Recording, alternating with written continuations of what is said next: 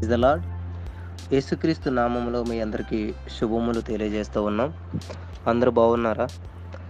ప్రతిరోజు దేవుని నామాన్ని మహింపరుస్తూ ప్రతిరోజు ప్రభు సన్నిధిలో పాలు పంచుకుంటున్నారా? దేవుడు మిమ్మల్ని మీ కుటుంబాలని దీవించి ఆశీర్వదించి శాంతి సమాధానములతో నడిపించునుగాక ఈరోజు మనం ధ్యానించబోయేటువంటి వాక్య ధ్యానం అపోస్తులైనటువంటి పౌలు గారు కొరింతీలకు రాసినటువంటి మొదటి పత్రిక రెండవ అధ్యాయం. సహోదరులారా నేను మీ అద్దకు వచ్చినప్పుడు వాక్చాతుర్యంతో గాని జ్ఞానాతిశయంతో గాని దేవుని మర్మమును మీకు ప్రకటించుచు వచ్చిన వాడను కాను.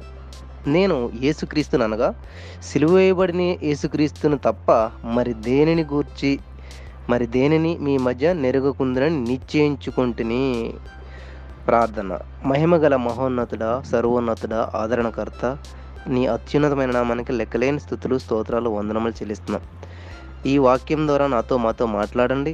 పరిశుద్ధాత్మ దేవుడా నీవు నీ అభిషేకం ద్వారా ప్రతి వారికి వినగల చెవి గ్రహించగల హృదయం అనుగ్రహించి వివరించబడుచున్న వాక్యం విత్తనాలుగా నవర ప్రతి ఒక్క హృదయంలో నాటబడి ఫలించి అభివృద్ధి చెంది ముప్పది అరవది నూరంతలు వెయ్యంతలుగా ఫలించి నీ బిడ్డలు ఈ లోకంలోనూ నా ప్రభా ఎదురయ్యే సమస్యను ఎదుర్కొనేట్టు కావాల్సినటువంటి శక్తిని పొందుకునేంతగా ఫలించినట్లు సహాయం చేయమని.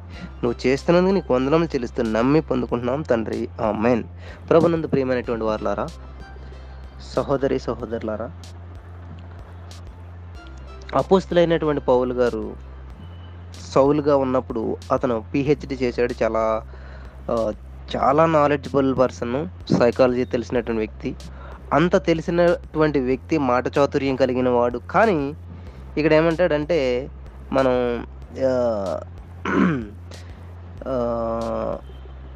పదిహేడవ వచనం ఒకటో అధ్యాయం పదిహేడవ వచనంలో ఏమంటాడంటే ఆయన క్రీస్తు యొక్క శిలువ వ్యర్థము కాకున్నట్లు వాక్చాతుర్యం లేకుండా సువార్త ప్రకటించడానికి ఆయన నన్ను పంపాను. వాక్చాతుర్యం లేకుండా. చూసారా? అంటే నాలో ఏమి టాలెంట్ లేదు నా నాలో గొప్పతనం లేదు నాది కాదు అంత దేవుడు అన్నట్టు చెప్తా చూసారా? నేను బలహీనుడను అని చెప్తా ఉన్నాడు నాకు చాలా ఆశ్చర్యం వేస్తుంది ఈ మాటలు. పవల్ గారు నోటి నుంచి వచ్చినటువంటి మాటలు. ఆయన ఈ గ్రంథంలో ఉన్నటువంటి మాటలు ఆయన చెప్తూ ఉన్నటువంటి మాటలు అన్నమాట చూడండి. జ్ఞానాత్యముగా దేవుని మర్మం మీకు ప్రకటించి వచ్చిన వాడని కాను. ఏంటి?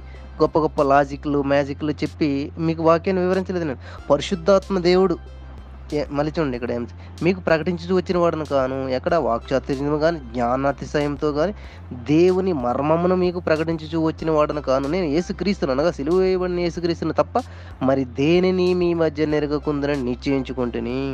మరియు బలహీనతతోనూ భయముతోనూ ఎంతో వణుకుతోనూ మీ యొద్ద నుంటిని చూసారా? ఈయన ఎవరు కొట్టినా మాట్లాడలేదంట ఎవరు తిట్టినా మాట్లాడలేదంట రాళ్ళు ఇచ్చి కొట్టేసినా కూడా చనిపోయాడని చెప్పి వదిలేసి వెళ్ళిపోతే మళ్ళీ లేచిపోయి సువార్త ప్రకటిస్తున్నాడంట ఏంటి ఈయన బలహీనత అంటే? దేవుడు. ఏంటి ఈయన బలహీనత అంటే? ఏసయ్య. ఏంటి ఈయన బలహీనత అయితే? ఏసయ్య. ఆయన నమ్ముకున్నాడు ఆయన చూశాడు ఆయన అనుభవించాడు కాబట్టి. చూడండి చాలామంది కొన్ని కొన్ని బలహీనతలు ఉంటాయి. ఏంటో బలహీనత అంటే? మీకు తెలుసు ఎవరికి ఏం బలహీనతలు ఉన్నాయి? తప్పు చేయటం ఒక బలహీనత అవుతుంది బూతులు తిడటం ఒక బలహీనత అవుతుంది. లేకపోతే ఇంకా ఇలాంటి బలహీనత కానీ ఈయనకున్న బలహీనత అలాంటిది కాదు. ఈయన ఎవరైనా తిడుతుంటే లోపల నుంచి వస్తుంది కోపం కానీ తిట్టలేకపోతున్నాడు. ఎందుకని? బలహీనత ఉంది ఈయనకి ఎందుకని? దేవుడిని ఈయన స్వీకరించేసాడు లోపల ఈయన ఈయన లోపల ఈయన హార్ట్ నిండిపోయింది అనమాట దేవుని వాక్యం. కాబట్టి ఆ వాక్యం ఏం చెప్తుందో ఆ వాక్యం ఏం చేస్తుంది? బలహీనపరిచేస్తుంది ఈయన. బూతులు తిట్టనివ్వట్లేదు కోపడినట్లేదు అది మనం బలహీనత అనుకుంటాం. కానీ అది ఎంత బలమో తెలుసా?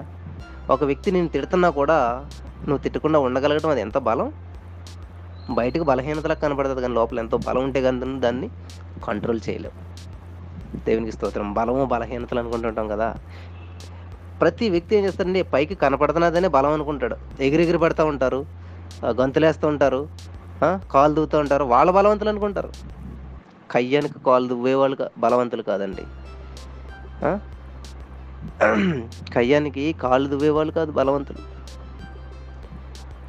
నిన్ను కలవరపెట్టే సమస్యలు వచ్చినా ఈ కలియుగం అంతా వచ్చి నీ మీద పడ్డా కూడా కదలకుండా ఎవడైతే ఉంటాడో వాడు బలవంతుడు. కానీ పైకి బలహీనలా కనపడచ్చు. కథలు మెదళ్ళు ఎంత బలహీనలు అనుకుంటారు. దయచేసి అర్థం చేసుకోండి. అందుకనే చెప్పాడు దేవుడు బలవంతులైన వారిని సిగ్గుపరచుకు లోకంలో ఉన్న బలహీనులైన వారిని దేవుడు ఏర్పరచుకుని ఉన్నాడు. కాబట్టి నేను చెప్తాను నేను బలహీనుడిని. పౌలు గారు బలహీనుడు అంటే నమ్ముతాడు. ఎన్ని తలకాయలు నరికాడు ఆయన. ఎంతమందిని చేశాడు ఎంత యుద్ధం చేశాడు ఎంత కానీ ఆయన ఏమంటున్నాడు కదా బలహీనుడు. బా. మరియు బలహీనతతోనూ భయముతోనూ ఎంత వణుకుతోనూ మీ వద్దనుంటుని ఎందుకని? అంటే క్రీస్తుని బట్టి దేవుని బట్టి. You are a Christian. అంటే నువ్వు క్రీస్తుని కలిగి ఉన్నటువంటి వ్యక్తి క్రిస్టియన్ అంటే ఏంటంటే క్రీస్తుని కలిగి ఉన్నటువంటి వ్యక్తి. ఒక పోలీస్ అంటాం. ఎందుకని? అతను యూనిఫామ్ కలిగి ఉన్నాడు కాబట్టి అతను పోలీస్ అవుతాడు. ఆ యూనిఫామ్ అతను ఉంది కాబట్టి.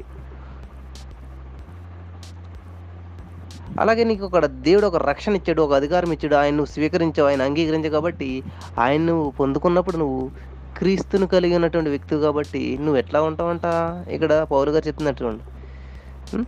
బలహీనతతోనూ భయంతోనూ ఎంత వణుకుతోనూ మీ ఇద్దరుంటిని మీ విశ్వాసం మనుషుల జ్ఞానం ఆధారం చేసుకొనక దేవుని శక్తిని ఆధారం చేసుకొని ఉండవాలనని నేను మాటలాడినను సువార్త ప్రకటించినను జ్ఞానయుక్తమైన తీయని మాటలను వినియోగింపక పరిశుద్ధాత్మయు దేవుని శక్తియు కనపరచు దృష్టాంతములనే వినియోగించి తిని. హలే లూయా వాట్ ఏ వండర్ఫుల్ వర్డ్స్ కదా. మీరు మాట్లాడుతున్నప్పుడు చాలామంది లాజికల్గా మ్యాజికల్గా తేనె పూసినట్టుగా మాట్లాడుతూ ఉంటారు. ఆడవాళ్ళు ఉన్నారు మగవాళ్ళు ఉన్నారు అనుకోండి. నాకు ఎక్స్పీరియన్స్ అయినటువంటి వాళ్ళతో.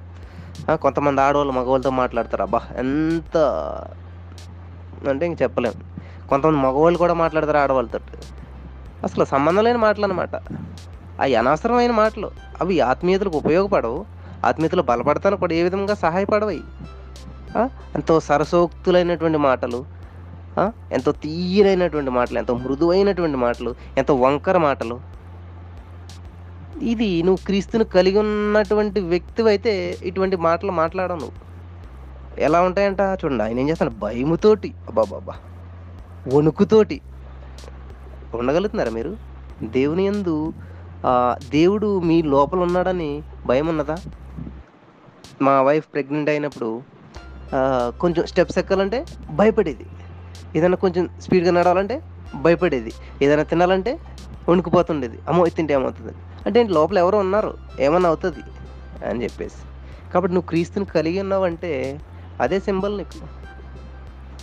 ఎవరో నీ చుట్టుపక్కల ఉన్నప్పుడు చేసేది భక్తి కాదు. నువ్వు ఒంటరిగా ఉన్నప్పుడు నువ్వు చేసేది అనమాట నీకు నువ్వు పరిశీలన చేసుకోవాలన్నమాట. ఎందుకంటే నువ్వు ఒంటరిగా ఉన్నప్పుడు ఏం చేస్తున్నావు? ఎవడు చూడడు. కానీ దేవుడు చూస్తాడు. కాబట్టి నిన్ను నీవే ఎగ్జామిన్ చేసుకోవాలన్నమాట. పరీక్షించుకోవాలి నువ్వు. అప్పుడు తెలుస్తుంది నీ ఆలోచన ఎలాగ ఉంది నీ చూపులు ఎలాగ నీ ప్రవర్తన ఎలాగ ఏది అన్నీ కూడా నీకు నీ నీకంటే నీ గురించి నీకు తెలిసినంతగా వేరే ప్రపంచం ఎవరికీ తెలియదు. గుర్తుపెట్టుకోండి విషయం. నీ గురించి నీకు తెలిసినంతగా ప్రపంచంలో వేరే ఎవరికి తెలియదు. ఏ మనిషికి? దేవుడికి తెలుసు అనుకోండి. వేరే ఏ పక్క భార్య అయినా పిల్ల అయినా కొడుకు ఎవరికైనా తెలుసు కొంత తెలిస్తే తప్ప హండ్రెడ్ పర్సెంట్ తెలియదు. కానీ నీ గురించి నీకు తెలిసినంతగా ఎవరికీ తెలియదు. అది ఖచ్చితంగా నేను చెప్పగలుగుతాను. పౌలు గారు చెప్తా ఉన్నారు పరిశుద్ధాత్మయు దేవుని శక్తియు కనపరుచు దృష్టాంతములనే వినియోగించదని నా చిన్నతనంలో ఏం చేసేవాడిని అంటే నేను కథలంటే బాగా ఇష్టపడతారు కాబట్టి అందరూ ఏదో ఒక కథ వెతుక్కొని ఆ కథ చెప్పేసి దాని ద్వారా వాక్యం చెప్పాలనుకునేవాడిని. కథ మీదకి మనసు వెళ్తుంది కాబట్టి ఆటోమేటిక్గా వాక్యం మీద మనసు వస్తుంది అన్నట్టు అట్లాగే నేను ట్రై చేశాను. ఈవెన్ మన జీసస్ ఆల్మైటీ గాడ్ స్టార్ట్ చేసిన కొత్తలో కూడా ఎక్కువ నేను ఉపమానాలు చెప్పాలి ఉపమానాలు చెప్తే అందరూ సంతోషపడతారు అన్నట్టు అనుకున్నాను. తర్వాత తర్వాత ఎప్పుడైతే ఈ వాక్య ధ్యానంలోకి వెళ్తా ఉన్నామో మర్చిపోయాను నేను మొత్తం అన్ని. అసలు ఉపమానాలే రావట్లేదు. ఈ వాక్యం వివరించడానికి టైం సరిపోవట్లేదు.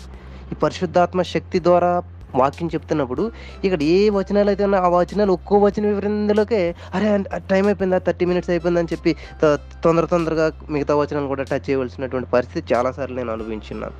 ఇంకా వేరే అవకాశం ఉండటం లేదు. కేవలం పరిశుద్ధాత్మ ద్వారా మాట్లాడినప్పుడు ఇక్కడ మనం ఆయనకి సంబంధించిన మాటలే మాట్లాడతాం. ఇంకా ఈ లోకానుసారమైన ఏమి రావన్నమాట.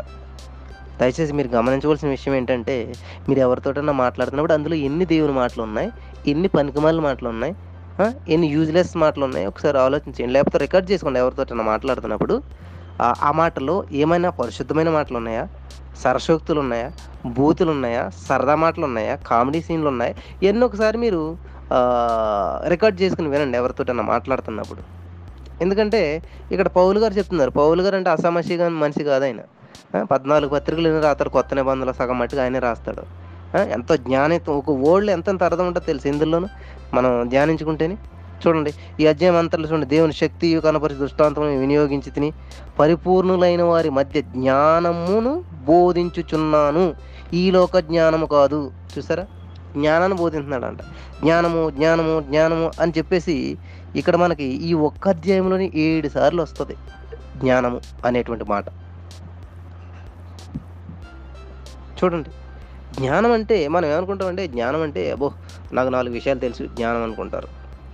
జ్ఞానం అంట ఉప్పొంగ చేస్తుంది అంట మనుషులను ఏం చేస్తుంది? జ్ఞానం ఉప్పొంగ చేస్తుంది. ప్రేమ అంట శాశ్వత కాలం ఉంటుందంట. కాబట్టి నీకు ప్రేమ లేనటువంటి వాడివై జ్ఞానం సంపాదించుకున్నావు అంటే అది వ్యర్థమవుతుంది. ప్రేమతో కూడి జ్ఞానం ఉన్నదంటే అది ఉపయోగపడుతుంది. దయచేసి అర్థం చేసుకోండి ప్రతి వారు కూడా. నీకు జ్ఞానం ఉన్నా కానీ ప్రేమించేటువంటి తత్వం లేనప్పుడు అది వ్యర్థం. ఒక ఫస్ట్ క్లాస్ స్టూడెంటే కాలేజ్ ఫస్ట్ వచ్చిన వాడు అనుకోండి పక్కవాడిని ప్రేమించబడిపోతే అదంతా హృదయ కదా. ఈ రోజుల్లో చాలామంది అదే మేము పాస్టర్లు బండి మేము సంఘాలు నడిపిస్తూ ఉండే అది ఇది అంటారు. పక్క పాస్టర్ అంటే పడదు పక్క వ్యక్తి అంటే పడదు పక్క వాళ్ళంటే పడరు. ఇటువంటి స్వభావంతో ఉన్నప్పుడు మనం ఏం చేసినది ఏమంటుంది వ్యర్థమైపోతుంది. అలాగని చెప్పి నేను ఊరే వెళ్ళే వాళ్ళు అందరిని పిలిచి మనకు తెలియని పక్క దేశం వెళ్ళిపోయి వాళ్ళందరినీ ప్రేమించేమని నేను చెప్పట్లేదు. సఖ్యమైతే సమస్త మనుషులతో సమాధానంగా ఉండడని బైబిల్ గ్రంథం సెలవిస్తూ ఉంది. అంటే గొడవ పెట్టుకోకుండా కనీసం సమాధానం ఉండటం మంచిది కదా. ఇష్టం లేకపోయినా ఏం చేయాలి?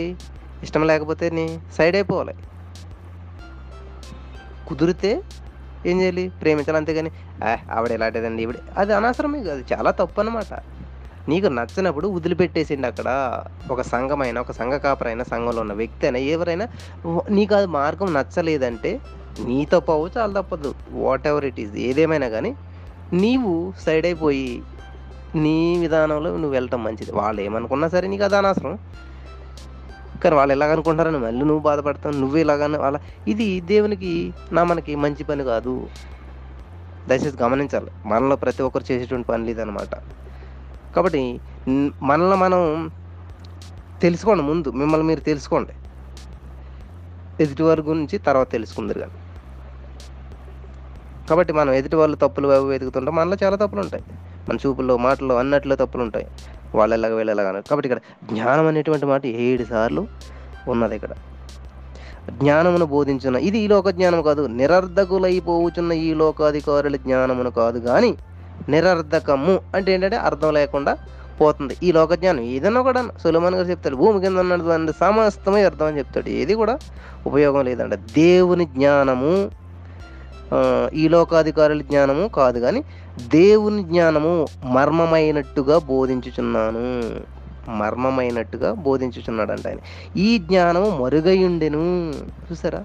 దేవుని జ్ఞానం ఎలా ఉందంట మరుగైండెను జగదుత్పత్తి ముందుగానే దీనిని దేవుడు మనకు మన మహిమ నిమిత్తము నియమించను. అది లోకాధికారులు ఎవ్వనికి తెలియదు. అది వారికి తెలిసిండి నెడల మహిమా స్వరూపియగు ప్రభువును సిలువ వేయబడకపోయిందరు చూసారా? జ్ఞానం.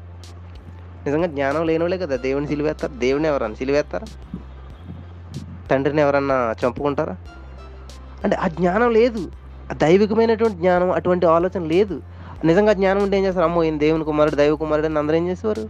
ఆయన పూజించేవారు ఆయన మొక్కేవారు ఆయన్ని మాట వినేవారు శిష్యుల వలె. కానీ అది ఏమైందంట మరుగు చేయబడింది కాబట్టి వాళ్ళు ఏం చేశారంట? ఆయన్ని సిలువేశారు. ఒకవేళ తెలిసింటే ఏం చేస్తారు ప్రభుని సిలువేయకపోదురంట. దేవుడు తనను అందుకే దేవుడు తనను ప్రేమించి వారి కొరకు ఏవి సిద్ధపరిచినవి కంటికి కనబడలేదు చెవికి వినబడలేదు మనిషి హృదయమునకు గోచరము కాలేదు అని వ్రాయబడి ఉన్నది. చూసారా? గోచరం కాలేదంట అర్థం కాలేదంట హృదయానికి. ఏవి సిద్ధపరిచాడో ఏంటో కంటికి కనపడతలేదంట. చెవికి వినబడడం లేదంట మనిషి హృదయానికి గోచరం కావడం లేదంట. మనకైతే దేవుడు వాటిని తన ఆత్మ వలన బయలుపరిచి ఉన్నాడు కానీ దేవుడు ఏం చేశాడంటే బయలుపరిచాడు. ఎలాగా? ఆత్మ ద్వారా. ఆ ఆత్మ అన్నిటినీ దేవుని మర్మములను కూడా పరిశోధించుచున్నాడు. ఒక మనిషిని సంగతులు అతనితోనున్న మనుష్యాత్మకే గాని మనుషులలో మరి ఎవనికిని తెలియను? అలాగే దేవుని సంగతులు దేవుని ఆత్మకే గాని మరి ఎవనికిని తెలియవు. దేవుని వలన మనకు దయచేయబడిన వాటిని తెలుసుకొనుటకై మనం లౌకిక ఆత్మను గాక దేవుని యొద్ద నుండి వచ్చే ఆత్మను పొంది ఉన్నాము. దయచేసి గమనించండి ప్రియమైన వాళ్ళారా కొన్ని కొన్ని విషయాలు చెప్తుంటే అర్థం కావు. కొంత దైవశాఖలు చెప్పినా ఎవరు చెప్పినా కూడా మనకి అవి అర్థం కావాలంటే ఎలాగ అర్థమవుతుందంట? లౌకికాత్మ అంటే లోకానుసారమైంది అంటే ఈ లోకంలో ఉన్నది. లౌకికాత్మను కాక దేవుని యొద్ద నుండి ఆత్మను పొంది ఉన్నాము. కాబట్టి ప్రతి వ్యక్తికి మామూలు మనసు అనేది ఉంటుంది. ఒక ఆత్మలాగా పనిచేస్తుంటుంది అన్నమాట అది అది కాకుండా లౌకికం అంటే లోకానుసారమైనటువంటి ఆత్మ అనమాట ఈ ఆత్మను కాదు. మనకు కావాల్సింది. ఈ జ్ఞానం కాదు. ఏదంటే మరి దేవుని యొద్ద నుండి వచ్చు ఆత్మను పొంది ఉన్నాము. అదే పరిశుద్ధాత్మ అనమాట పరిశుద్ధాత్మ దేవుడు నీలోనే ఉంటేనే కానీ ఈ రివలేషన్స్ కానీ ఈ ఆత్మీయ మర్మాలు కానీ మనం క్యాచ్ చేయలేము పట్టుకోలేము. ఒకవేళ ఎవరైనా చెప్పినా కూడా దాన్ని అర్థం చేసుకోలేము. అంటే మనుషులాగా ఆలోచించినప్పుడు ఖచ్చితంగా అర్థమవుతుంది అనమాట మనుష్య జ్ఞానము నేర్పు మాట అల్లతో గాక ఆత్మ సంబంధమైన సంగతులను ఆత్మ సంబంధమైన సంగతులతో సరిచూచుచు ఆత్మ నేర్పు మాటలతో వీటిని గూర్చి మేము బోధించుచున్నాము. హలెల్లుయా. కాబట్టి ఎప్పుడైతే ఆత్మానుసారమైనటువంటి వారు ఆత్మానుసారమైనటువంటి వాడిని అనుసరించుతారంట ఇక్కడ ఉంటుంది తర్వాత. ప్రకృతి సంబంధమైన మనుషులు దేవుని ఆత్మ విషయమును అంగీకరింపడు. అవి అతనికి వెర్రితనముగా ఉన్నవి. అవి ఆత్మానుభావు చేతనే వివేచింపదగును గనుక అతడు వాటిని గ్రహింపజాలడు. చూడండి. ప్రకృతి సంబంధమైన మనుషుడు దేవుని ఆత్మ విషయములను అంగీకరింపడు. యేసు నామంలో నీకు స్వస్థత పొంది ఉన్నావు. ఆ మెయిన్ అంటాం మనం. స్వస్థత వచ్చిందంటాం. అరే క్యాన్సర్ అని ఇన్ని టెస్టులు చేసి ఇట్లా చేశారు? దీనికి తగ్గాలంటే కిమోథెరపీ ఇవ్వాలి? అది ఇవ్వాలి ఇది ఇవ్వాలి ఇంత చేసి అట్లా చేస్తే కానీ ఇంత ప్రాసెస్ లేనిది. నువ్వు తగ్గిపోయిందంటావేంట్రా బాబు అంటే? ఎలా నమ్ముతారు? అంటే వాళ్ళు ఎలా కావాల్సిందారంటే ఒక ఫిజికల్గా లౌకికంగా లోకానుసారంగా లౌకిక ఆత్మ అంటే లోకానుసారమైనటువంటి ఆత్మ అనమాట జస్ట్ జనరల్గా కంటికి కనపడేటువంటి విషయాలను బట్టి ఆలోచిస్తున్నారు. ఆత్మ అంటే ఎలా ఉంటుంది? కనపడదు. ఆత్మానుసారమైనటువంటి విషయాలు ఎలా ఉంటాయంటే ఇక్కడ చూడండి కంటికి కనపడవంట చెవికి వినపడవంట మనిషి హృదయానికి గోచరం అంటే అర్థం కాదనమాట ఇట్లా ఉంటాయన్నమాట. దేవుడు ఈ సమయంలో ఎట్లా అంటున్నాడు? అంటే అది అర్థం కాదు. కేవలం ఎప్పుడైతే నువ్వు కూడా ఆత్మచేత నింపబడి ఉంటావో ఆత్మానుసారమైనటువంటి నడక నడుస్తూ ఉంటావో ఆత్మచేత నువ్వు నింపబడి ఆత్మకు కనెక్ట్ అయ్యి పరిశుద్ధాత్మ శక్తి చేత నువ్వు ఆ నడవబడుచున్నటువంటి రీతిలో ఉన్నప్పుడు మాత్రమే ఆ వాక్యం రిసీవ్ చేసుకోగలుగుతావు అర్థం చేసుకుంటావు. లేదనుకో అంత వెరితనంగా అనిపిస్తుంది. ఏంటి? ఆయన పొందిన దెబ్బలు ధర స్వస్థత అంటాడు ఏంటి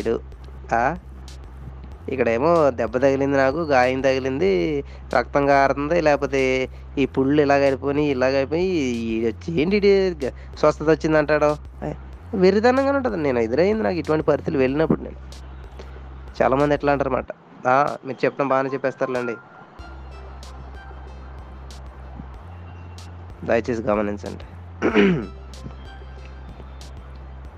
ఆత్మ సంబంధం అయిన వాడు ఆత్మానుభావం చేతనే వివేచింపదగను. కనుక అతడు వాటిని గ్రహింపజాలడు. ఆత్మ సంబంధి అయినవాడు అన్నిటినీ వివేచించును.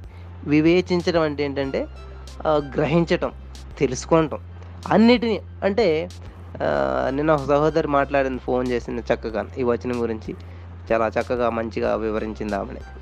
వివేచించడం అంటే తెలుసుకున్నాం అనమాట అన్ని విషయాలు అంటే ఏంటి? ఇంట్లో ఫ్యామిలీ విషయాలను గ్రహించగలుగుతాడు తెలుసుకోగలుగుతాడు. ఆత్మానుసారమైనటువంటి విషయాలను కూడా తెలుసుకోగలుగుతాడు తన మనసును కేంద్రీకరించగలుగుతాడు. ఆత్మ పరిశుద్ధాత్మ ద్వారా బయలుపరచబడినటువంటి విషయాలు అన్నిటినీ గ్రహించగలుగుతాడంట. కానీ అతడు ఎవరి చేతనైనను వివేచింపబడడు. ఇతను వివేచించి తెలుసుకుంటాడు కానీ ఇతన్ని ఎవడు వివేచింపలేడంట వివేచింపబడడంట. ఇతను ఇతను ఎవరి చేత కూడా వివేచింపబడడు. దయచేసి అర్థం చేసుకోండి. ఇతను ఏం చేస్తాడంటే ప్రతి విషయాన్ని వివేచిస్తాడు. అంటే ఏంటి? అనాలిసిస్ చేస్తాడు. అర్థం చేసుకోగలుగుతాడు. కానీ ఇతన్ని ఎవరు కూడా అర్థం చేసుకోలేకపోతారు అనమాట వివేచించలేకపోతారు. ఇతను ఎవరి చేత వివేచింపబడడు కాబట్టి ఈ లోకజ్ఞానం దేవుని దృష్టికి వెర్రితనంగా ఉంటుందంట. ఈ ఈ దేవుని గురించినటువంటి సువార్త లోకానికి వేరుదనంగా ఉంటుందంట. ఎంత విచిత్రంగా ఉన్నా చూసారా? దయచేసి గమనించండి అక్కడ అద్భుతమైనటువంటి మాటలు ఉన్నాయి మనకి. ఆత్మ సంబంధ అయినవాడు అన్నిటినీ వివేచించును. తెలుసుకుంటాడు. మంచి ఏదో చెడ్డ ఏదో కుటుంబం ఏదో ఫ్యామిలీ ఏదో ఇంట్లో ఏంటో బయట ఏంటో చర్చిలో ఏంటో అన్నీ కూడా. ఎవ్రీథింగ్. ఎందుకంటే పరిశుద్ధాత్మ దేవుడు మీలోనికి వచ్చినప్పుడు మిమ్మల్ని సర్వ సత్యంలోనికి మిమ్మల్ని నడిపిస్తాడంట. ఆతనకర్త కంఫర్టర్. ఆయన మిమ్మల్ని ఏం చేస్తాడు? ఆదరిస్తాడు మిమ్మల్ని సర్వసత్యంలోకి అన్ని విషయాలకు ఆయన నడిపిస్తాడన్నమాట. ప్రభు మనసును ఎరిగిన ఆయనకు ఎరిగి ఆయనకు బోధింపగలవాడెవడు? మనమైతే క్రీస్తు మనసు కలిగిన వారము. వావ్. ప్రభు మనసు కలిగి ఆయనకు బోధించేవాడు ఎవడు చాలామంది అంటాడు అంటారు ఈ భూమి ఎందుకు ఇలా చేశాడు దేవుడు? ఇది ఎందుకు గుండ్రంగా చేశాడు? ఆ నక్షత్రం అక్కడ ఎందుకు పెట్టాడు ఇది ఎక్కడ ఎందుకు పెట్టాడు అని చెప్పి దేవుడికి ఆలోచన చెప్తుంటారు చాలామంది. ఇది ఇలా చేస్తే బాగున్నది అలా చేస్తే అంటే దేవుడు తెలియక చేశాడా? ఒక- అంటే ఒక ప్లాన్ ఒక పద్ధతి ఒక విధానం లేకుండా చేశాడంటారా? అంటే చాలామందికి వచ్చేటువంటి క్వశ్చన్లు అనమాట మనమైతే క్రీస్తు మనసు కలిగిన వారము. క్రీస్తు అంటే తెలుసండి. క్రీస్తు మనసు. ఎందుకంటే మనం బైబిల్ చదివేస్తున్నాం ఇవన్నీ కాబట్టి తెలుసు. పౌలు గారు వాళ్ళకి క్రీస్తు గురించి కూడా తెలుసు. కానీ దావీదు ఉన్నాడే. ఆయన క్రీస్తుని చూడకపోయినా కూడా ఆత్మలో క్రీస్తుని చూసి ఉన్నాడు ఆయన. ఆత్మలో క్రీస్తు మనసును గ్రహించి ఉన్నాడు.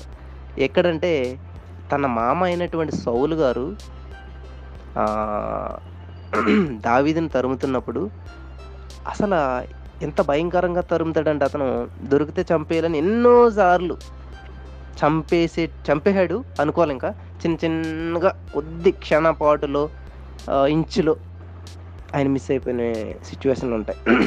అటువంటి సౌలు దొరికినా కూడా దావిదేం చేయడు. ఆయన మీద అభిషేకాన్ని గౌరవింతాడు. శత్రువుని ప్రేమించాలి శత్రువుని క్షమించాలి మనల్ని దేశ ద్వేషించు వారిని ప్రేమించాలి మనల్ని మనల్ని హింసించే వారి కొరకు ప్రార్థించి ఇవన్నీ ఎలా చేయగలిగాడండి? దావీదికి ఏమైనా తెలుసా? యేసుక్రీస్తు ప్రవర్ కంటే ముందున్నాడు దావీదు. కానీ యేసుక్రీస్తు ప్రవర్ వచ్చి ఇవన్నీ చెప్పాడు. ఎట్లా ఉండాలి అట్లా ఉండాలి. కానీ ఇవన్నీ కూడా ఆత్మలో గ్రహించినటువంటి దావీదు అన్నీ చేశాడు. ఈ రోజుల్లో చూసినట్లయితే చాలామంది ఏం చేస్తారంటే క్రీస్తు చేసిన కలిగిన మనస్సు. అది దావిది కలిగి ఉన్నాడు. అందుకని ఆ హృదయానుసారుడని చెప్పి దేవుడు ఎందుకని చెప్తా ఉన్నాడు? శత్రువుని ప్రేమించాడు. శత్రువు చనిపోతే పండగ చేసుకుంటారు ఎవరన్నా. కానీ మా ఆ యొక్క సౌలు చనిపోయాడని చెప్పి వచ్చినప్పుడు ఎవడైతే చంపేసాడని తెలిసాడు వాడిని వెంటనే చంపించి పడేసాడు ఆ, వెంటనే ఆ రోజంతా ఉపవాసం ఉండి ఏడ్చాడు. శత్రువు చనిపోతే ఎక్కడన్నా చూసారా చరిత్రలో ఒక శత్రువు చనిపోతే పండగ చేసుకునేటువంటి రోజులే చూసాం కానీ మనం ఎవరైనా శత్రువు చనిపోయాడని ఉపవాసాలు ఉండి ప్రార్థించి ఏడ్చేటువంటి ఉన్నారా? అదండి క్రీస్తు కలిగిన మనస్సు. యేసుప్రభు వారికి తెలుసు ఒకడు నన్ను అప్పగించినాడు ప్రాణం తీయాలని తీస్తే రొట్టు ముక్కి చీలరాని అని పని చూసుకో జాగ్రత్తగా వెళ్ళని చెప్తారు ఎవరన్నా?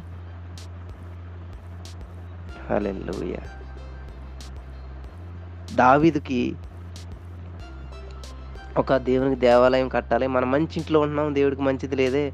ఆ గుడారాల్లోనే ఉంటున్నాడు దేవుడు. ఆ గుడారాలే దేవుని మందసంగా ఉంటున్నాయి. చాలా మంచి మందిరం కట్టాలని ఎంతో పోగు చేశాడండి. అన్ని సమకూర్చాడు. కానీ కట్టలే కట్టడానికి దేవుడు అవకాశం ఇవ్వలేదు. అయినా కూడా అన్ని సమకూర్చాడు. ఎవరు కట్టారు? సులోమన్ కట్టాడు. అంటే తనకు రాదు ఘనత. అయినప్పటికీ దానికి కావాల్సినవన్నీ సమకూర్చి పెట్టాడు. ఎంత అద్భుతం. ఎవరో చేయవలసిన పనికి ఇతను అన్ని సమకూర్చిపెట్టి అన్ని చేసేది ఇతను. కట్టించేది వేరే ఒకళ్ళు. ఘనత అంతా వేరే ఒకరికి వెళ్ళిపోతుందని చెప్పి ఎవరైనా చేస్తారా పనిని? సమకూర్చి అంత కష్టపడ్డది ఇతను. కానీ ఘనత వేరే వాళ్ళకి వెళ్ళిపోతుంది. ఈ రోజులో చూసినట్లయితే ఇంత నేను కష్టపడ్డానండి నా పేరు రాలేదు వాళ్ళకి పేరు వచ్చింది. అసలు నేనన్నీ చేసినంతను నా పేరు రాలేదు వాళ్ళకి పేరు వచ్చింది. దావిని చూసి నేర్చుకోగలుగుతున్నాం మనం. చూసారా? సులోమనేమో దేవాలయం కట్టించడం మనం చెప్పుకుంటాం కానీ దానికి కావాల్సిన ఇవన్నీ సమకూర్చి పెట్టాడు ఎవరు? దావీదు. పేరు ఎవరికి వచ్చింది? కష్టం ఎవరికి వచ్చింది? కష్టపడ్డది ఎవరు? పేరు సంపాదించింది ఎవరు? ఆలోచించేయండి. మీరు ఎప్పుడైనా అట్లా ఆలోచించారా? ఏ నేనే కష్టపడ్డాను నాకే పేరు రావాలి. వీళ్ళందరూ నేనే నడిపించాను వీళ్ళందరూ నేనే చేశాను వీళ్ళంతా నా వాళ్ళు వచ్చారు వీళ్ళంతా నా వల్ల బలపడ్డారు అని చెప్పి ఈ రోజులో చాలామంది చూస్తా ఉన్నాం. దయచేసి దేవుని మీద పెట్టండి మా దృష్టి. మీరు ఎప్పుడు డిసప్పాయింట్ అవ్వరు. అది క్రీస్తు చేసిన కలిగిన మనస్సు కలిగిన వారము మనము అని పౌరు గారు చెప్తున్నారు. ఆ మనములో నువ్వు ఉన్నావా? ఆ మనము అనేటువంటి లిస్టులో నువ్వు కూడా ఉన్నావా? నీవు ఉండాలని నేను ప్రార్థన చేస్తున్నాను. అటువంటి మనసు అనగా క్రీస్తేసిన కలిగిన మనసు నీవు కూడా కలిగినట్లయితే లాభాన్ని ఆశించి పనిచేయవు పేరుని ఆశించి పనిచేయవు ఎవరో చెప్పుకుంటారని పనిచేయవు ఎవరో చూస్తారని పనిచేయవు.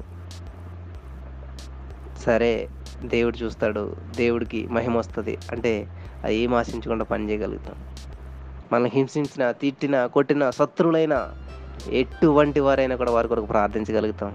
వారిని ప్రేమించగలుగుతాం. ఎందుకనంటే వాళ్ళని సృష్టించింది కూడా ఎవరు? దేవుడే. వాళ్ళ మీద కూడా దేవుని అభిషేకం ఉన్నది. కాబట్టి వాళ్ళని గుర్తించలేకపోయినా వాళ్ళని ప్రేమించలేకపోయినా వాళ్ళ మీద అభిషేకాన్ని వాళ్ళని సృష్టించిన సృష్టికర్తను బట్టి అయినా కూడా మనం వాళ్ళని ప్రేమించాలి. అదండి క్రీస్తు చేసిన కలిగిన మనసు. అందుకే దావిది అంత గొప్ప వ్యక్తిగా అయ్యాడు. హృదయానుసారుడు అయ్యాడు అనమాట శత్రువుని ప్రేమించగలిగాడు.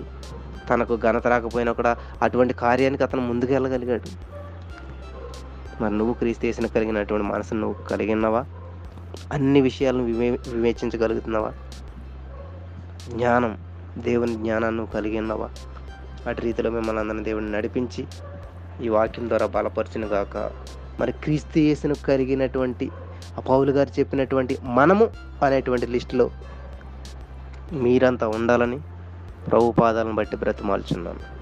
స్తోత్రం దేవ. అద్భుతమైన విషయాలు మాట్లాడావు. విన్న వాక్యం ఇది వ్యర్థంగా ప్రతి హృదయంలో నాటబడి ఫలించి అభివృద్ధి చెందినట్లు సహాయం చేయమని నమ్మి పొందుకొని ప్రార్థిస్తున్నాం మా పరమ తండ్రి. Amen amen amen.